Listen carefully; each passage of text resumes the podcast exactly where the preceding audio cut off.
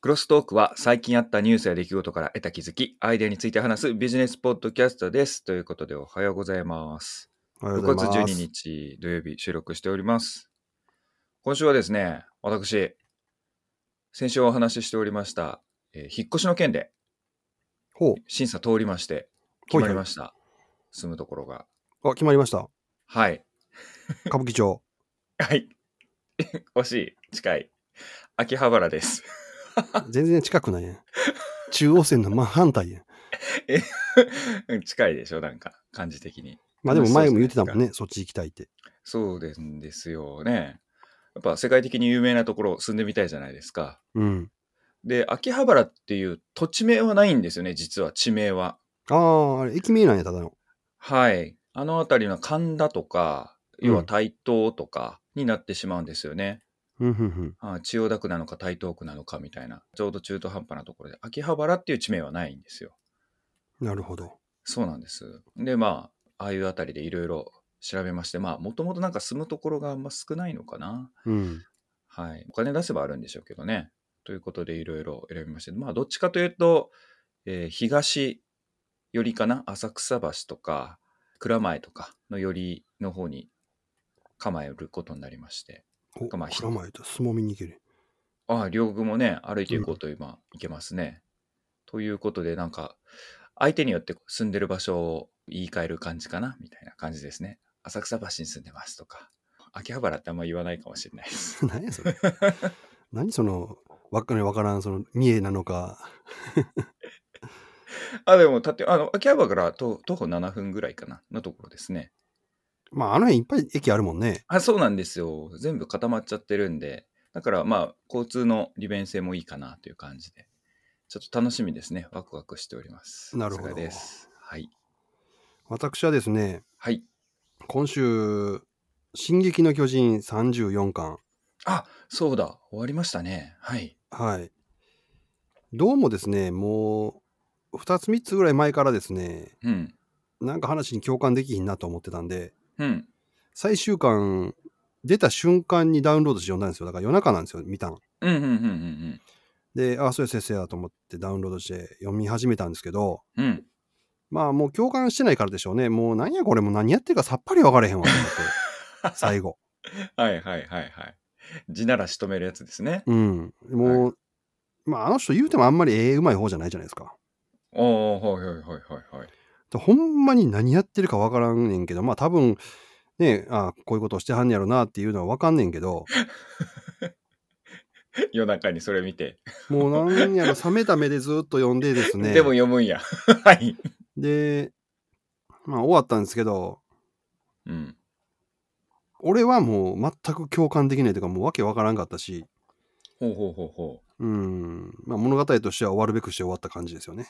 ああ、なんかアマゾンのレビューに書いてあったやつが、なんかいくつかこう解説やっぱりやってる人が多くてですね、うん、その中であったあの、それぞれの力とか愛とか恐怖とか奴隷になってるものから解き放たれて、またどうのこうのみたいな解説のが一番僕はしっくりきたんですけれども、確かに内容自体はね、何やってるのかちょっと、まああんな感じはありましたね。うんうん、そういうそうかいろんなことを含めすぎようとしてわけわからんようになった感じがあってですね、まあ、俺頭悪いからついていけへんねんなと思って、もう、諦めましたけどね。 面白すぎる。うんあれですよね。でも、あの作品も、なんだかんだ、10年続いてるんですよね。うん、結構なびっくり年したわ数みたいですよ。うん。うん。そう、そんなに長いんやと思って。それと、あとは3体ですね。あ、3体、3体 生まれました。三体まだ読んでないですね、僕も。一番最後の、うん。今、第6章に入って、もう今、ゆっくり読んでるんで、ああ、そっかそっか、もう終わるのが惜しいんですね。 81かな、81か82%ぐらいのところまで来てるんですけど、はい。もういろいろなことが起こりすぎます。もう、あれ、ほんと、大どんでん返しが、めちゃめちゃ面白いですよね。うん。うん、1巻から2巻って大どんでん返し、まあ、大きなのが1回ドーンと来て2巻終わるみたいな感じだったんですけど、うん。 3巻はですね、3巻の間に何回どんでん返し起こんねんっていうぐらいいろんなことが、マジっすか。もうむちゃくちゃいろんなこと起こります。確かにね、ちょっと楽しみにしてるんですけれども、まだ読んやでなばい、いっす。撮っております。はい。はい。まあそういうコンテンツを楽しんでおりました高橋でございます。なるほど。で、もう一つですね、ね本ネタに行くと、ほい。今週はうん。アップルの WWDC ありましたね。ありましたね。はい。 いろんなことやりますね、また。なんかでも、ソフトウェアですね。やっぱり重心は OS とか。まあ、基本的にあれ、ディベロッパーズカンファレンスやから、うん。そういうことなんでしょうけど、うんうん。まあ、毎年ここで iOS とかね、う MacOS ん新しいのこんなんしますよっていうの発表されるんですが、うん。私はやっぱり一番驚いたのはですね、うん。 iPad でプログラミングできるようになるんですね。ああ、なるほど、なるほど。言ってましたね。うん。はいはい。これが結構すごいなと。今、ね、高橋さんの中で、プログラミングホットですからね。そうなんですよ。はちょっといくつかね、本買って勉強したりとかしてるんですけい。ど、そうそう、オフラインでも、なんかあれの件、どうなったか教えてや、みたいな。うん来てましたよね。はい。なるほどね。ああ、自分の中ではホットだったのは、うん。プライバシうん。ーを守る方向にすごく強く舵切りしてるなっていう感じがありましたね。ああ。やっぱりそこは今後医療系のデータをさらに強く扱っていくからなのかな的なところとかは感じましたけどね。うん。うん、すごくアップのね追跡クッキーの件とかも強く排除していきますみたいな感じだったのであそっち系なんやと思ってでまうあんよくよくうーんって感じだと、うんやっぱそういう医療系のデータとか今後扱ってまあ今もすごい扱ってますんでうん。そういう系のところがあるのとなんかヨーロッパとかあっちの方への配慮が強いのかなとか思ってましたけれどもね。あとはですね、マルチ対応のキーボードとか、ディスプレイとか Mac と iPad をシームレスにモニターにできるとか、そうそうそうそうあれはすごいですついにね。本家というか、うんサードパーティーのアプリとかじゃなくて自分のとこでやると。しかも、その、すごいなと思ったのは Mac と iPad を置いて、Mac につないでるマウスで iPad そのまま入ってそう動そうそうそうそかうせるとかっていうのができるっていうのはすごいなと。すごいですよね。うん、でこれはね、使ってみたい機能ですね。ずっと思ってたんで。まあ唯一っていうところではないかもしれないですけど目立ったあのハードウェアとの融合って感じでしたね。うん。うでんちょっとしたことやけどなんかこう利便性がめっちゃ上がるみたいな、うんうん。うんますます Apple に取り込まれて離れられなくなる。そうですね特にあの昨今のご自宅で仕事するみたいなやつだとめちゃくちゃ便利ですよね、うんシームレスにやり取りが横連できるって。で、まあ、その関連記事で、今年 Apple が殺そうとしているものリストっていうのが なんすかその物騒な名前。上がってまして、毎年、例えばその先のサードパーティーのはい。モニターを出すやつとかっていうのがあって、それと同じ機能はいをアップルが出してしまって殺していくっていう作業うんうんうがん、さっき着々と行われてるんですが、今年はですね、やっぱりあの、さっき言ったビデオ会議はいはいはい、はい。とか、だからフェイスタイムとかがものすごく強化されるとうんうんうんうんいうことで、やっぱりまずズーム殺しに来てんなとは。いはいはいなるほど。 殺しに来てますか、ズームをは。いで、もう一個はさっき言ったその健康分野。はいはいはいはい。ペロトンってあるらしいんですけど、こっちはあんまりなあの有名じゃないような気がするんですが、うん、聞いたことないですね。はい、フィットネスを楽しむためのほう。アプリなんですけど、ほアプリを開いてフィットネスをしてる間、いろんな音楽が流れたりとか、う。はいはいはい。そういうアーティストとかミュージシャンとかのコラボしてやってるみたいな、うーん。 そあういうるのんがですけね。ど、もうそれも、まんまアップルが持っていくと。まんまアップルが持っていく。もう、うん本気で殺しにかかってますね。はい、フィットネスプラスでそれを持っていくと。あ、あ、そうか、アーティストとかはね、まあ、強いですからね、連携が。うんはいはい。でもうレディー・ガガ、アリシア・キーズ、ジェニファー・ロペス、この辺がも参戦うもう参戦することが決まってるみたいですよ。はあ。やばいですね。はい、であとはマップですね。うん。マップも、まあ、乗り継ぎとかも日本ではいっぱいアプリあるじゃないですか。うんうんうんうん。あれ。のアメリカ版みたいなんでシティマッパーっていうのがあるらしいんですけど、うん。 でそういうのが殺しに来ようなと。もう、抹殺リストに入ってると。うん。へえ、すごいですね。むっちゃアプリ作りやすくなりましたよって言って、アプリのね、うん。作りやすさアピールする代わりに、うんいいやつはどんどん自分たちが作って持っていっちゃうっていう、この無慈悲さ。めちゃくちゃ強いですよね、そのやり方ってね。アマゾンとかもそうですけど、売れ筋を アマゾンブランドにしちゃうみたいな。あ、そうそう、あれもひどいよ。な、あれ。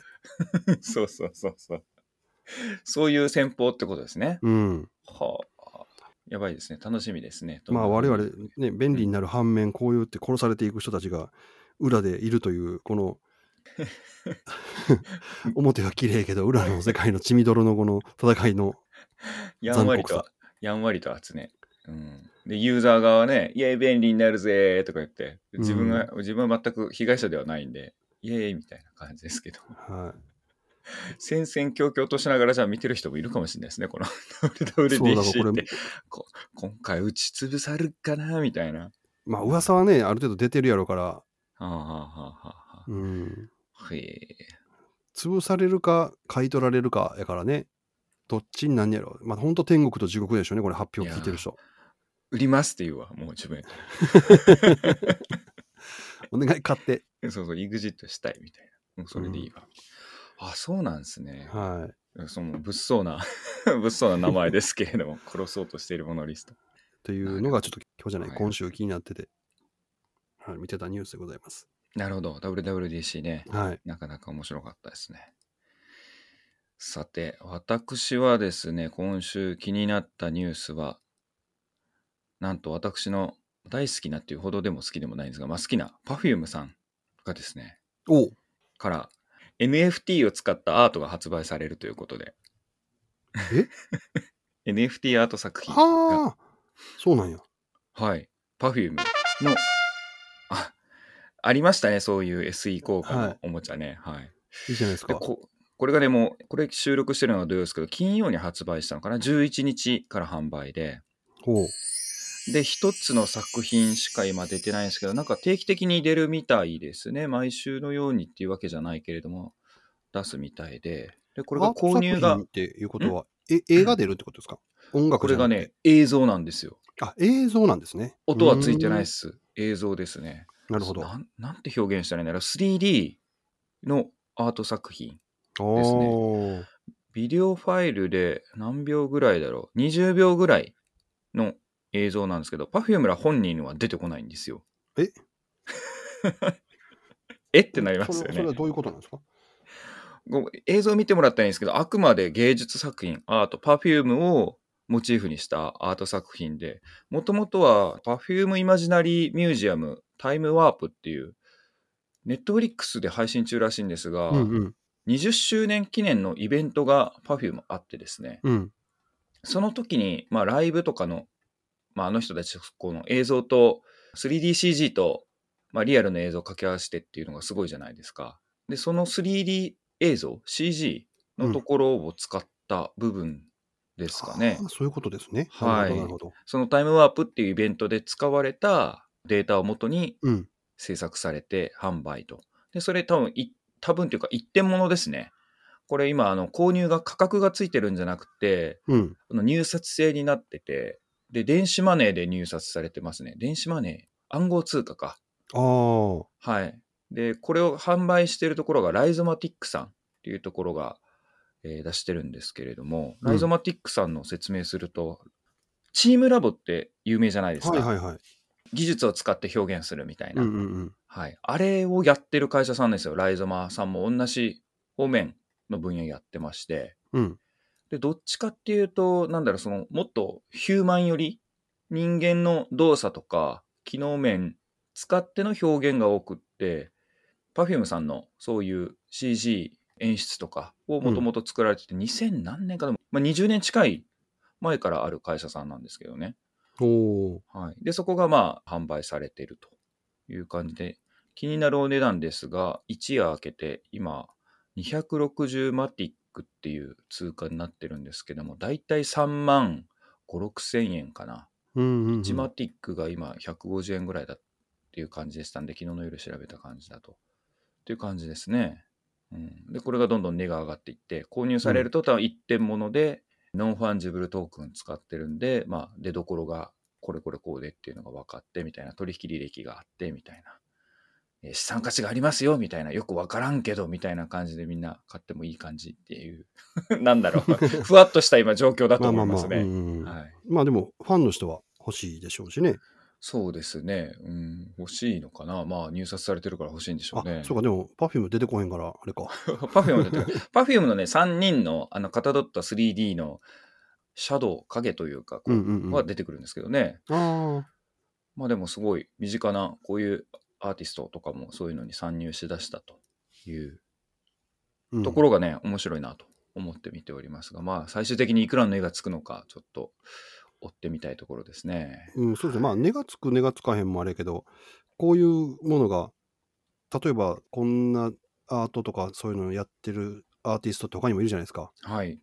そういう人たちが使っていくかどうかの方がちょっと注目かな。ああ、なるほどね。うんあああ。イベントができない分、いろんな収益源求めてると思うんですよ、アーティストって。はいはいはいはいはい。うん、その一つになったりしたりするのかなっていうね。ああ、なりそうですね。うん。確かに。まあ、この NFT っていう何が NFT で何が担保されんねんっていうところもあるかもしれないですけれども動きとしてはね、まあ、先週もお伝えした通りどんどん活発になってきてるので注目の市場分野なのかもしれないですね。そうですね。そうですね。ということです。これめっちゃ気になって見てました。はい NFT で聞いて今思い出したわ、一個ニュース。はい。エルサルバドルっていう中米の国がありますよね。はいはいはいはい。 あそこがビットコインを正式に国の通貨として認めるっていうニュースやってましたよね。えマジっすか うん。国の通貨うん。マジっすか認めるんですって。えエルサルバ法ドル定通貨にするって。ほう。すごくないですか、なんか。すごいっすね。まあ、火山とかがあるのかな、この国は。地熱を利用した発電でうん。マイニングすると。うんうん、 マジか。うん。で、この国はですね、ドルも法定通貨になってるんですよ。ほうほうほうほう。なので、そういうことがやりやすかったのかもしれないけど、基本的に通貨発行権って国の大きなけ権利というか、うん。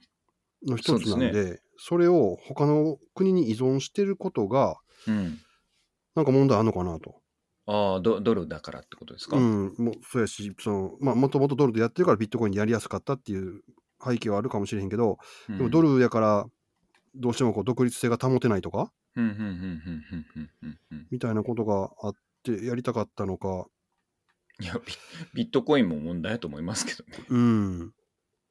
なでるほどね一応これを海外のうん。送金にうん。使っているらしいんですけど、だからまあ、うんうんいうんうん街中にあの ATM みたいなのがあって、うん。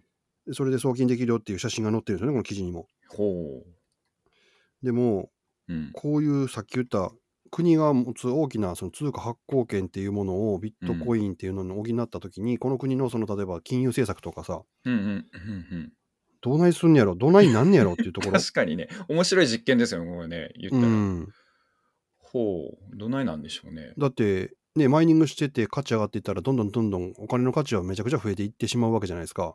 うんうんうんうん。そのコントロールできない形で増えていくわけじゃないですか。そうですね。そしたら物のね、値段っていうのが、まあ、お金が増えすぎて、物の値段下がっていきますわね。うん どうなんでしょうね。っていうのがコントロールできない状況下で起こった時に、この国の経済とかってむちゃくちゃならへんのかなとか、もうむちゃくちゃなんじゃないですか、もともと。そういうわけじゃない。まあそんな良くはないんでしょうけど、それはもちろん日本とかみたいに安定はしてないんでしょうけど、でもだからこそドルを導入してて、そ、うん、でもそのデメリットもあってっていうのが、ちょっまあと俺頭良くないから分からへんけど、いそやういう、わかんないですね。これはどう採用するか、本当わかんないですね。うん、今ちょっと思い出したんで、ちらっと言ったんですけど、確かにね、これはちょっと面白いかも。知らなかったむちゃくちゃででしょ、これでもやってること。むちゃくちゃなんか な、でももしかしたらむちゃあったらしいんかもしれないしね。すねえ実は、そうかもしれない。 これなんか知りたいですね。考察、誰かやってへんかな。うん、経済学者の人とかが書いた記事がもしあって、ちょっと読んでまた見ますわ。はい。国民の約7割が銀行口座持ってないみたいですね、そもそも。ああ、うんうんうんうん。いや、なおさらじゃあどうやってやり取りするんやろうな、こういうの。ねアプリでやるってこともうできるでしょうね、いろいろ。うーん、そうか。あ、面白いネタですね。これはちょっと調べたいっすわ。うんありがとうございます。で、本ネタはですね、うん。 YouTube がですね、最近テレビ CM やってるじゃないですか。あ、テレビ見てないってわかんないです。やってるんですね。うんやってるんですよ、テレビ CM。はい。で、どういう CM かっていうとですね、うん。 YouTube プレミアムやったら広告が出ないよっていう CM なんです。こ 広告でやってると。で、これってうん。どうなのっていう記事がありましてですね、ほ要は YouTube って広告で儲かってるわけじゃないですか。う。はい。 そやのに、プレミアムにしたら広告出えへんでっていうのを広告してしまうっていう、その、もう、 20、30世界でわけわからんかもしれんけ ど、広告で儲かった会社が広告出してないからいいよ って、広告出ないモデルを広告するというね、もうなんかもう早口言葉みたいになってますけ ど、面白いですね、それ。はい。確かに。広告が出ないって言ってる広告打ちつつ、まあもともと彼らはね、Google 自体が広告で育ったので、はい。えーしかも、結構な収益出してるみたいです。3兆円って言ってますからね。2021年、通年の収益。マジですかうん。はあ。でもそれをやりながら、うん。プレミアムに入って、広告が出ないのを広告するといううんのっていうのは、どうなんですかっていう話があって、結局お金を払う人には広告が表示できないっていうのは、うん。広告主側からすると、うん。どうなんて話になってきますよね、これ。うん。うん。うん。うんうん。うん。まあ確かにそうですね。今、うん。ナショナルクライアントも多いですからね。結構でかいとこ増えてるじゃないですか。はい。で、そのために、いろんな規制もめちゃくちゃうん、そう。かけてるじゃないですか。コンテンツ側もどんどん厳しくなってきてますからね、そういううん規制が。でそういうことをしながらプレミアムで囲い込むっていうのがどういう戦略なのかっていうとやっぱりその広告収入だけっていうところから出したいっていう考えがあるんじゃないかと。うん、うん、うん。でそれでいくと一番敵対するというか真逆の方法をやってるのがネットフリックス。はい、はい、はい。ネットフリックスは逆に言うと広告が全くないんですよね。うん、ないですね。完全に月何本払ってみるっていうサブスクのモデルになってて、うん。でもそれだけやったらあかんから逆にネットフリックスは株主から広告モデル入れろって言われてるらしいですわ。ほなので、広告ありとなしで、例えばプランの料金変えるとか、う。うん、うん、うん、うん。よくあるじゃないですか、Amazon の Kindle とかもそうあ、だし、 Kindle もそうですね。うん、はい。そういうふうにしたらどうやって言ってるけど、Netflix はもうコンテンツ勝負するとうん。いう方針は変えないと今のところ言ってるみたいなんですよね。なるほど。うん、で、Google はそのさっきの広告モデルを出しようと思ってるっていうのは、結構いろんなところでやっぱ独占禁止みたいな感じで訴えられてるとか、うーん。なんかあるみたいなんですよね。はあはあはあまあ、各国でね、訴えられてますからね、いろいろね。うんはいはいやし、日本でも法律できたじゃないですか、ああいう大規模なは IT い関係のやつはいをあ情報ちゃんそとうや、出せそうや、てそうや。はいはいはい。まあ、そういう未来がやってくるとどうなるかっていうお話なんですが、まあ、パッと思いつくのはやっぱりあれですよね。これからテレビも含めて広告はもう本当に見てもらえなくなる世界が来ると。うーん。ふんふんふんふん。じゃあ広告終わりかっていうとそうじゃなくて広告の形が変わるんですよね。もふんふんふんふんうでどうなるかっていうと例えばちょっと前のドラマとかにもあったけどふん。ドラマ内に自分の宣伝したい商品をわざと使わせるとかはいはいはいはい。そうですね。あったじゃないですか。うん。ありますね。はいはい。であれと同じというかあれの別角度から言うと要はまあコンテンツ化ですよね。はいはいはいはい。そうですだね。、からら何を売るにもうん。広告をするんじゃなくてコンテンツを作ってう YouTube んチャンネルとか立ち上げてそこうでん、ずっと発信し続ける、うん、うん、うんうんまあ、これからテレビはもっともっとししぼんでいくでしょうからうん。 YouTube っていう媒体ができることっていうのはコンテンツを常にそのレコメンドに合わせて発信するっていうことやるからだかうん。らその人の思考に合わせていろんなコンテンツを発信するっていうことなんで動画コンテンツをこれからどんどん上げる会社うん。うん作る会社うん。うん。ものすごくやっぱり重要になってくるでしょうね。うん、ストーリーとかねあの機能とかをいかにその売り込みじゃなくて自然に刷り込ませるかですもんね信じさせるかとかねそうそうそううんですから確かにね AppleTV プラスとかもね作ってる番組の中でことごとくもちろん Apple の製品出てきますけれども使い方とかもなんか案に示唆してますもんねうん、尻に向かって喋りながらあれしたりとかなんかこうなんて言ったらいいんでしょうねストーリーを使ってこうイメージングをちゃんとしてますもんね。うん、だかうんなるほどね。らそう考えるとさっきのアップルの商品ってうん一個一個やっぱりちゃんとおしゃれだったり可愛かったりするじゃないですか。うんうんうんうんでダサいもん作るとそういうのに使ったとしてもなかなか見てもらえないというか、うんうんそうですね。映える映えないがまず重要ですもんね。うんうんはいはいはい。見た目から入ってくるんでうんな。のでデザイン性とかっていうのはものすごくこれから問われるようになるやろうなと思いますよね、うんそのあとそうだネーミングとかはいはい。今思い出したので言うと、あれっぽいですね。テレビに出てるとか映像に出てる人の歯は絶対に白いっていうのと一緒です ね。どんなになんか汚い民族のシーンとかでもみんななんでこんなガレリア人みたいなやってるのに、う みんな歯白いなみたいなでもそれがあの歯の色とかがねマジで汚かったりとかするとその映像美としてこうもう足切りされてしまう,、うんうんうん無意識に。うんと一緒なのでそういう製品作る時とかネーミングとかが最低限重要なねそういう抑えるポイントみたいなのがあったりするでしょうね出てくるでしょうね。んもう今までみたいにうん適当には作れないよって話になってくるんですよね、うんもうこそうそうそうそう。れ。で、し歯白いで思い出したわ、今。WWDC の出てたあの、アップルの社員の人みんなあの小芝 居して、でやったらみんな歯白かったね。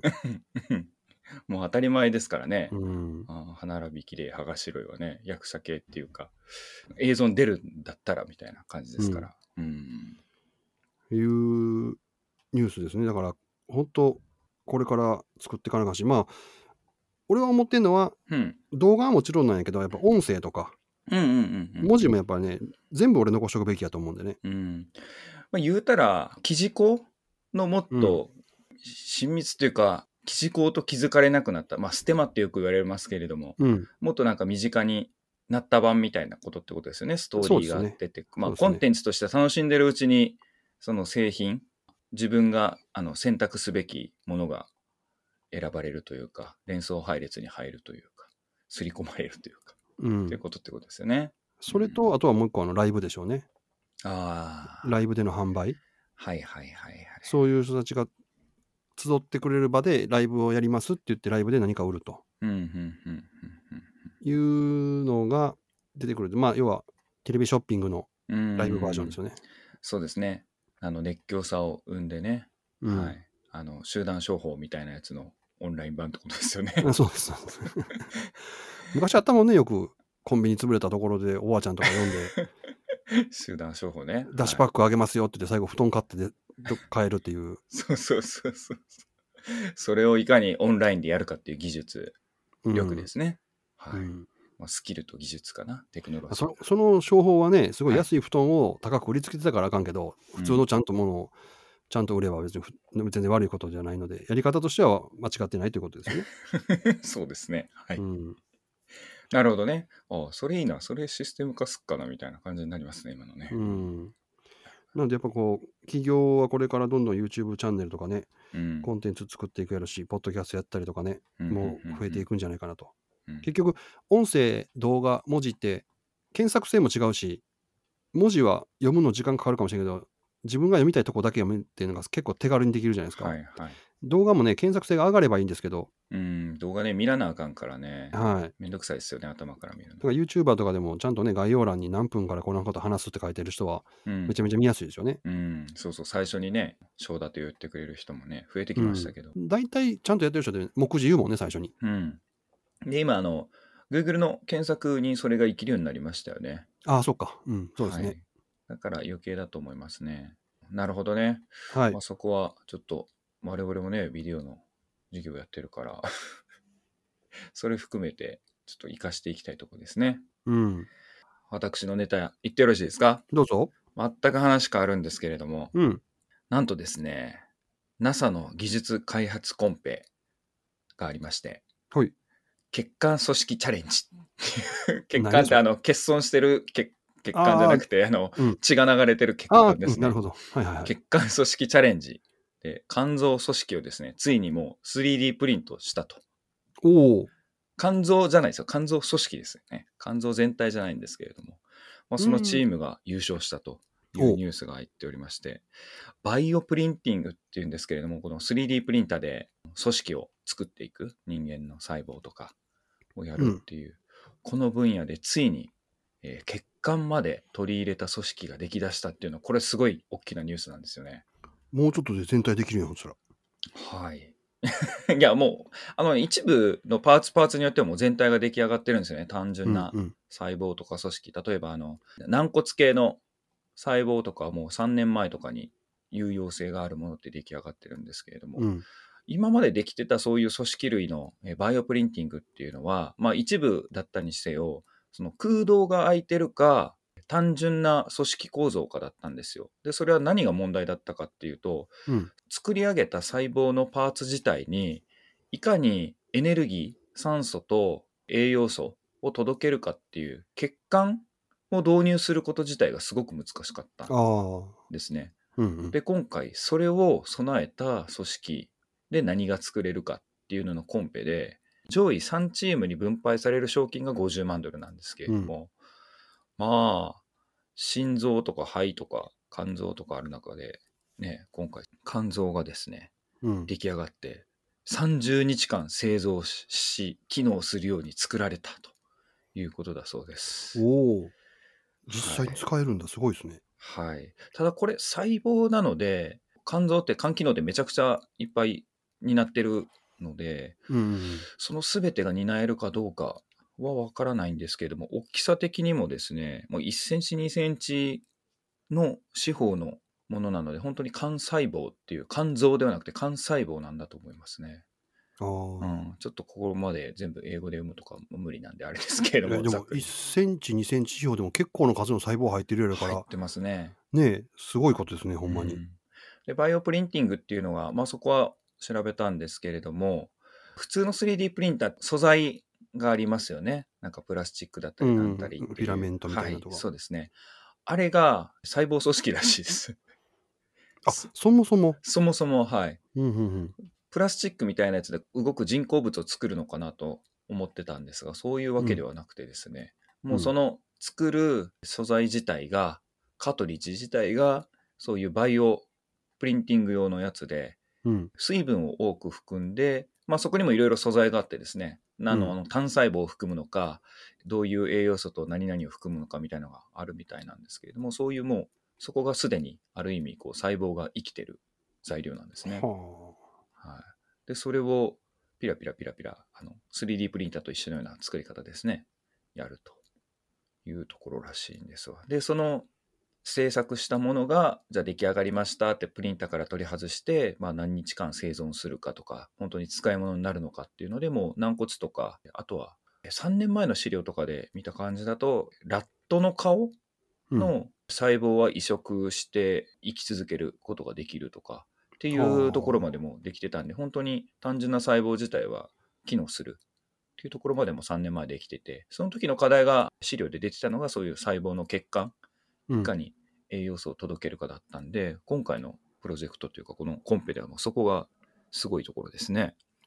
幹細胞って言ったけどちょっと前にもやったけどお肌のねうん、移植手術やったとかっていう話あったじゃないでうんすうんか、うんうんうんうでんそれ血管までそうやってできるってことはほんまにちょっと長く使える若いそうで方すに変えれるっていうことですよねはい、太さとか大きさも薄い膜だけじゃなくていろいろできるっていうことだと思いますね、大きな細胞も作れるし単純なものも作れるしもう美魔女っていう言葉はなくなるわもうおじいちゃんでもおばあちゃんでももう若々しい姿でいやもうはっきり言ってこれねその延長線上単純解釈すれば別の体になれるってことですからね、うんうんうんもう美魔女どころか、まあ、みんな擬態ですよね乗り換え可能みたいな感じですね、たださよくこういう例えいいのか悪いのかわかんないけどむっちゃ見た目若いのに歩くんむっちゃ遅いやつ とかさ、はいそうですねまあ、その時は骨とかもよくなるか そうですねはい歩かんかいってなれへんかな思って、うん確かに動作がね所作がいろいろ違ったりとかしてくるかもしれないですけどまあどうなんでしょうね、そこら辺も体と心のあの切っても切り離せないその影響力っていうかがあるんでいろいろな治るかもしれないですね人類も新しいこう精神世界じゃないけど なんだろう次のステージ行くかもしれないですねそんな風になってくると、そうやだって街中でナンパした思ったらね、うん自分よりも倍ぐらいの年の人やったとかってあるかもしれへんしね、はいはいはいはいはいはい。ねえちょっとどうなるか分かんないですね年齢というものに対してますます世の中が、うん年の差婚とか当たり前になるかもしれうない、ん、それで言うと社会的にも含めてそういう時代じゃないですかほんと一昔前昭和かの時ってう何十代の時ってこうで、何十代の時こうでっていうのがなんかうんうんうんありませんでした、そういういろいろ時代時代の常識はあるけどそうねですよね、うん今なんかもうそういうの関係ない感じもするじゃないですか、まあいろいろね変わってはきてますよね、うん、多様まあ多様性がねありますよね、うんといったところでいや本当培養の世界もねこのこの数年でこうでしょこのもう本当20年後どうなってるかわかんないですね。そうですねめっちゃ若いまま俺生きてるかもしれへんなうん、まあパーツだけがね、良くなっても本当心の問題もあるでしょうし、その部分部分入れ替えるだけじゃなくって、実はそれを支えるなんか違うね、もっと今度脳の細胞がとか、なんとかがっていうので限界があったりとかするかもしれないですけれども、まあうんうんうん複雑なんで、人体なんて。まあでもすごいですよね。世の中変わってくるなっていうのが、この、はい、NASA のなんか血管組織チャレンジ にね、夢見ましたね、これはね。なるほど。いや、あとちょっと小ネタをがあるんですけど、ほい、 2020年投げ銭ランキング世界1位の VTuber、ほ桐生ココが卒業を発表と。う、なるほど。もちろん俺こんな VTuber 知らんかったんやけど、キリコ聞いたことありますけど、はい。ほんま、はい。うん2020年に世界で一番っていうのがさ、気になってさ、はいはいはいじゃ。あそれなんぼやねんって見たらさ、うん。 1億5900万ってすげえな、これ。な、えスパチャだけでっていう、スパチャスーパーチャットでで1億5900万ですよ。すよ。うーわ、えぐ。 うんでもその3割ぐらいはシステム費用でね、YouTube が持っていくっていうね。まあ YouTube のスパチャだったらですけど。1億あーこれ YouTube のスパチャですわ。うわ、マジっすかうん。うわ、えぐ。1億スパチャで。すごいですよ。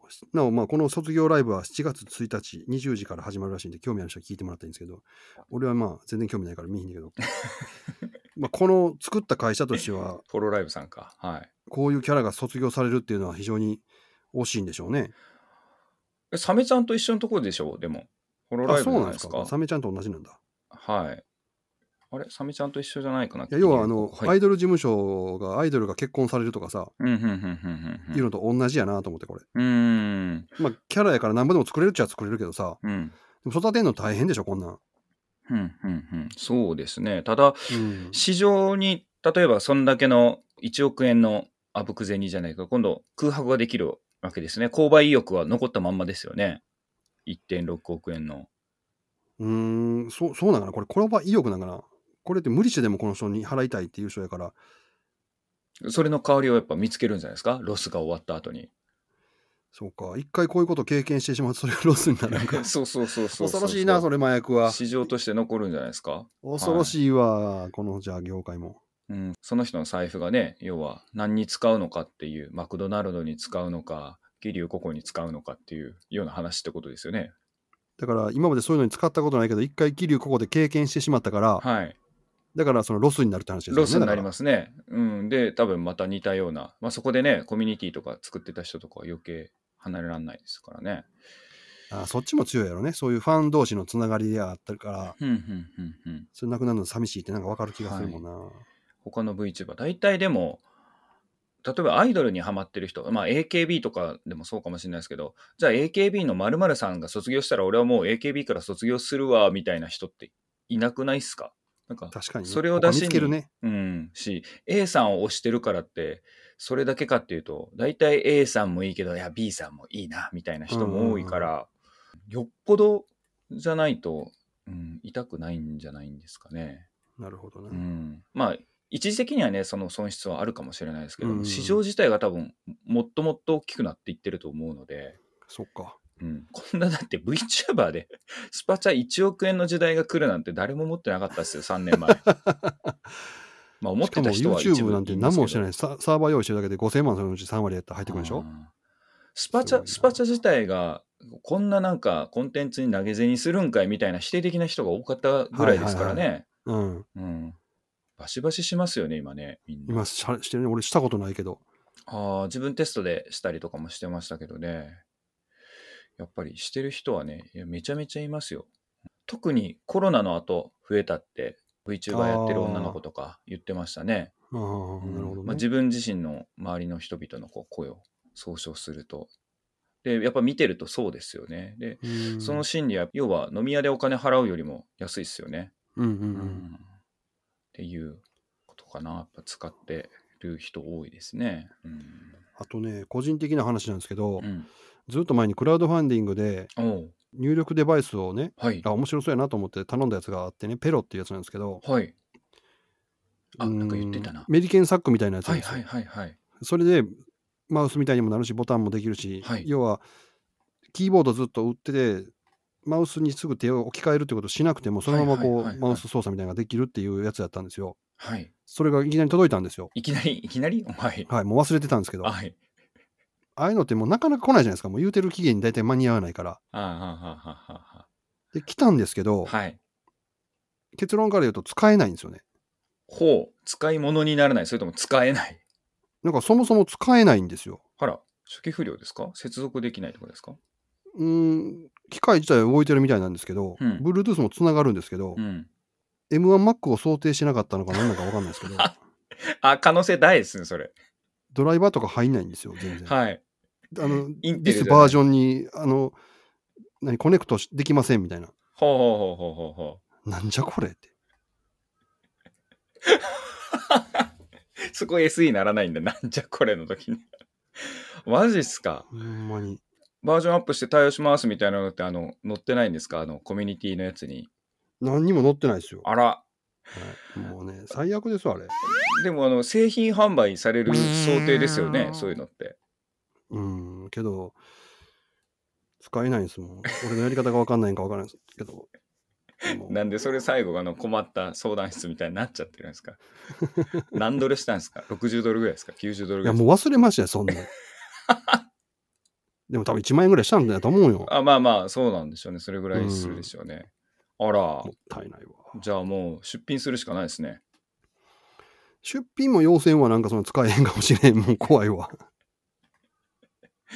大体なんか日本のクラウドファンディングに翻訳して持ってきてる人がいません業者があーまあ、一応ね、置いてあるのは置いてあるから、そのうち使えるようになったら使おうとか、そのファームアップデートとかはいではいなはいはいるかもしらんから、うーんあまあ懐かしいですねクラウドファンディングそういうのありますよねはうんい、そういうちょっと悲しい出来事を最後の話として、今週はこの辺で終わりたいと思 います。じ悲しい締まり方がゃあ今週もお聞きいただきましてありがとうございましあたり。がとうございました。